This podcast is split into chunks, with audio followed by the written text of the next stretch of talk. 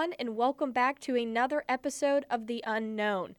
This is episode three, which is very exciting, and I hope that you have enjoyed the previous episode so far, and I hope you continue to keep tuning in.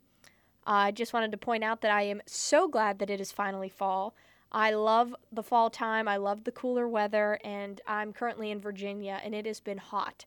And last week we finally had some days that were in the like high 50s, low mid 60s, and it was just such a refresher. I've been drinking pumpkin spice lattes like they're going out of town. My whole entire apartment is decorated. I am already ready for Halloween with my costume. Like, I am so excited. So that is one positive that it is finally fall and it's finally spooky season. So that's that's awesome. Uh, a little trigger warning before we get into today's episode. It is about a child and it is about very gruesome, um, horrible things done to a child. So if that's something that you're not comfortable listening to, no worries. You don't have to tune in. Uh, we'll we'll see you next week with a different case that is not on this. But I just wanted to offer that trigger warning to everyone. So let's get into it. So this case is the case of the boy in the box, and so this case starts and takes place in February 1957 in Philadelphia, Pennsylvania. A muskrat hunter was checking his traps in a park near Philadelphia, and as he was moving through the brush to try and find his traps to see if he had caught anything, he came across a small cardboard box. And inside that small card- cardboard box was a naked boy wrapped in a plaid blanket. Well, the hunter, he was afraid that if he called the police that they would ask him why he was out there and that they would take his traps, so he just left the box. And so this is where things get a little crazy. So days later, a college student was driving down that exact same road and he was on his way to go to a girls' Catholic residence that was near there where he was going to peep and spy on the girls inside. And he came across the box while he was going through the brush and he didn't want to report it because he didn't want people to know where he was going and what he was doing. And so he had gone to confession and he told a priest about what he had seen and what he had come across and the priest had told him that you have to call and tell the police. So that student, he was a student at LaSalle University, I believe, and he went and called the police, but he told them a lie. He told the police that he had been driving and saw a bunny and he knew that there were traps around there so that he wanted to check and see if the bunny was okay. And as he was doing that, he saw the box in the underbrush. So that's kind of the story on how the boy was discovered. So technically, two people discovered him, but only one reported him, and when he reported, he told a lie. So let's get into the specifics about the boy. So, after the police's uh, investigation, the boy looked between the age of three and seven, but they could not be specific. That was just the range that they had given. He was 41 inches tall and he weighed 30 pounds, which they said he was extremely malnourished. He was extremely scrawny and very, very dirty. On top of that, his hair was matted, but it had seemed like it had been recently cut because there were clumps of the hair clung to his body, which is something that will come back later, so remember that. On top of this, which this is just absolutely horrible, his body was covered in surgical scars. The notable areas were on his ankle, and the scar looked like what had been from a blood transfusion, his groin, which it looked to be from hernia surgery, and on his chin. Those were the notable ones, but there were a lot more on top of that as well. He had looked like he had been abandoned, but they still fingerprinted him in hopes that they could find a match, but they found no match. And on top of all of this, um, another clue that gave them something to look into was he was circumcised, but he didn't have any vaccination marks on him, which means that he couldn't have been enrolled in school, which is odd because for a boy estimated between the ages of three and seven, you would think that that child would attend school, and at the time, vaccinations were required. They determined that the boy's death was by savage beating. And so that's a lot to take in, obviously. That is many horrible things done to this child. And uh, so this is when the police start their investigation and they're like, okay, obviously this is a very heinous crime, but who is this boy? And they feared that because he was in such bad condition, you know, what family is looking for a deceased child, right? They're they're always looking for an alive child, but but this child was extremely malnourished and had gone through so much, so the police were afraid that there wasn't someone looking for him. So, over the next few years, there were over 400,000 flyers sent out in Philadelphia and the surrounding cities. They included flyers like in gas bill envelopes, like you just get your gas bill and you open it up and it's like, do you know this child? Do you know any information on this? And the photo that they included, they um, did a forensic facial reconstruction of the boy. And that's what they used as the photo to see if people recognized, because obviously, when they found the boy, you could not have used that photo. That was way too graphic. And obviously, when it came to the crime scene, they searched all over the place, but the only things that they found were basically the children, the child's clothing, and they tried to take DNA from it, but it just led nowhere. And on top of that, they also found a blue cap, which we'll get into a little bit later. So obviously, this case is still unsolved, and there are so many different theories. Okay, so we're going to dive into a couple of those theories. So the first theory is in 1960, an employee of the medical examiner's office who it was not stated whether this person worked on uh, this boy's case or not, but for some reason he was told from a psychic that the boy came from a foster home. And so the police obviously have no leads. So they're going to take anything that they can get. So they look into this and they inquire about it. And they go to the foster home and they find similar blankets to the one that the boy was wrapped in, as well as the, ba- the bassinet that he was, uh, the box. So the box that he was found in was for a bassinet and this foster home had the same bassinets at it. So, and the employee, he was theorizing that the boy, the boy was born to the daughter of the man who ran the foster home and that this boy's uh, death was an accident.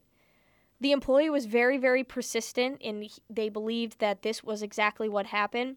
But the police looked into it, and everything checked out, and there was no connection ever made. So, this is very close to when the case first occurred. Now, 40 years later, another theory comes out.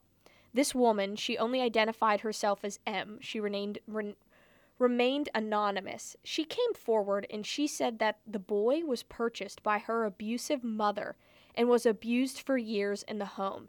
She claimed that the boy had vomited up his dinner, which was baked beans, and the mother bashed his head into the wall as punishment and that she tried to give him a bath, and when she did, he died. So the police followed this, of course, and they found beans in the boy's stomach.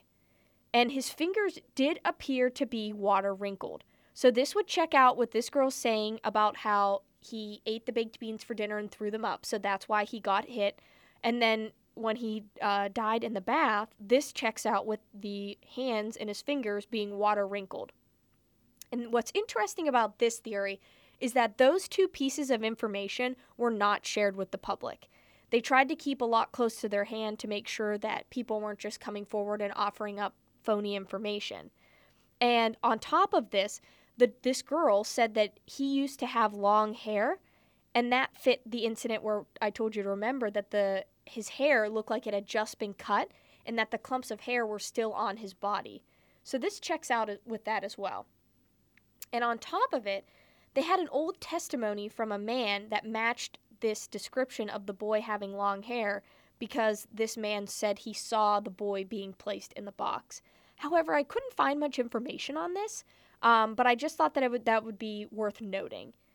But however, the police couldn't verify this this person M her claims because she had a severe history of mental illness and neighbors and friends could not cor- corroborate the story. They said that they had never seen a child in that house. So, back to that ma- man's cap. So, there was a man's cap found at the crime scene, and it was royal blue corduroy hat with leather strap and a buckle. So, the police ran with this cap, and so they tracked it down and traced it back to Robbins Eagle Hat and Cap Company in Philadelphia. And they found out that this hat was one of 12 made. So there were only 12 of this hat made. The owner had told them that the purchaser was a blond man in his late 20s and that he had came back to have the strap sewn on to the cap. So the cap was very plain when it was bought, but the purchaser had came back. And the owner said that the man resembled the boy in the photos because remember, the photo of the boy that they were showing to everyone was the facial reconstruction one And the owner had said that it is possible that those two people could have been related because they did kind of look specific.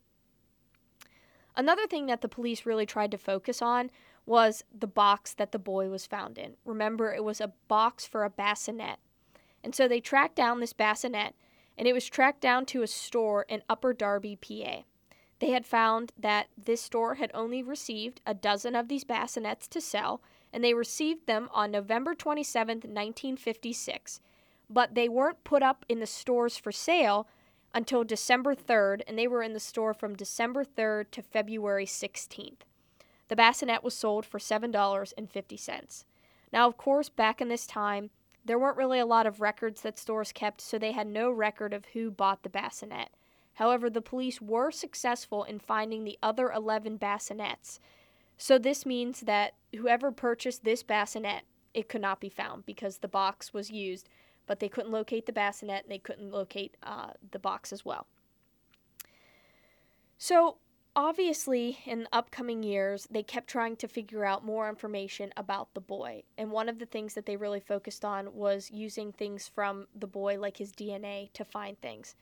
And so they actually, what they had done is put an ultra ultraviolet light on him, and it exposed in his left eye a bright shade of blue. And so this would have meant that he had recent exposure to a dye at the time of death and this would probably most likely be used to treat a chronic eye disease. And if, upon further investigation as well, they surmised that possibly the head that his head could have been squeezed during his haircut, and that would have been what killed him. On top of all of this, they constantly kept exhuming his body for DNA. In November 4th, 1998, they exhumed his body, and then a year later, they admitted that they were actually not able to extract any DNA. Again, in 2000, they tried again, but this time from his teeth. They still failed. However, in 2001, they finally had a successful attempt. But nothing came from it, unfortunately. So, this is a little more up to date information on this case because to this day, people are still trying to solve it. And so in 1999, a man named Frank Bender, who founded the Vidocq Society, which was a society trying to figure out crimes, he sculpted a bust to resemble the father. And this case then was actually profiled on America's Most Wanted on TV, but again, nothing came from it. And as the latest, in April 2019, the boy's body was exhumed again, and they did in fact extract DNA, and it has been sent to Europe and this was according to CBS Philadelphia. But since then, no new information has ba- been found, and they haven't been able to make any more comments. But as we can see, still to this day, that they are still trying to figure out what happened to this boy. Um, it's definitely a very sad case, uh, and it's it's very weird how there was no footprint left. There was nothing left at the crime scene. There was nothing that they could get from the boy himself. Uh, so whoever did this really covered up their tracks really well.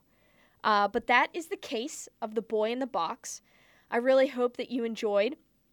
Um, I really hope that you tune in next week uh, to give you a little bit of what's to come for next week's episode. Let's just say that it has something to do with supernatural. That's all I'm going to give you. You're going to have to tune in next week to find out. Well, I hope you enjoyed listening today, and until next time, I'm Peyton, your host, and this has been The Unknown.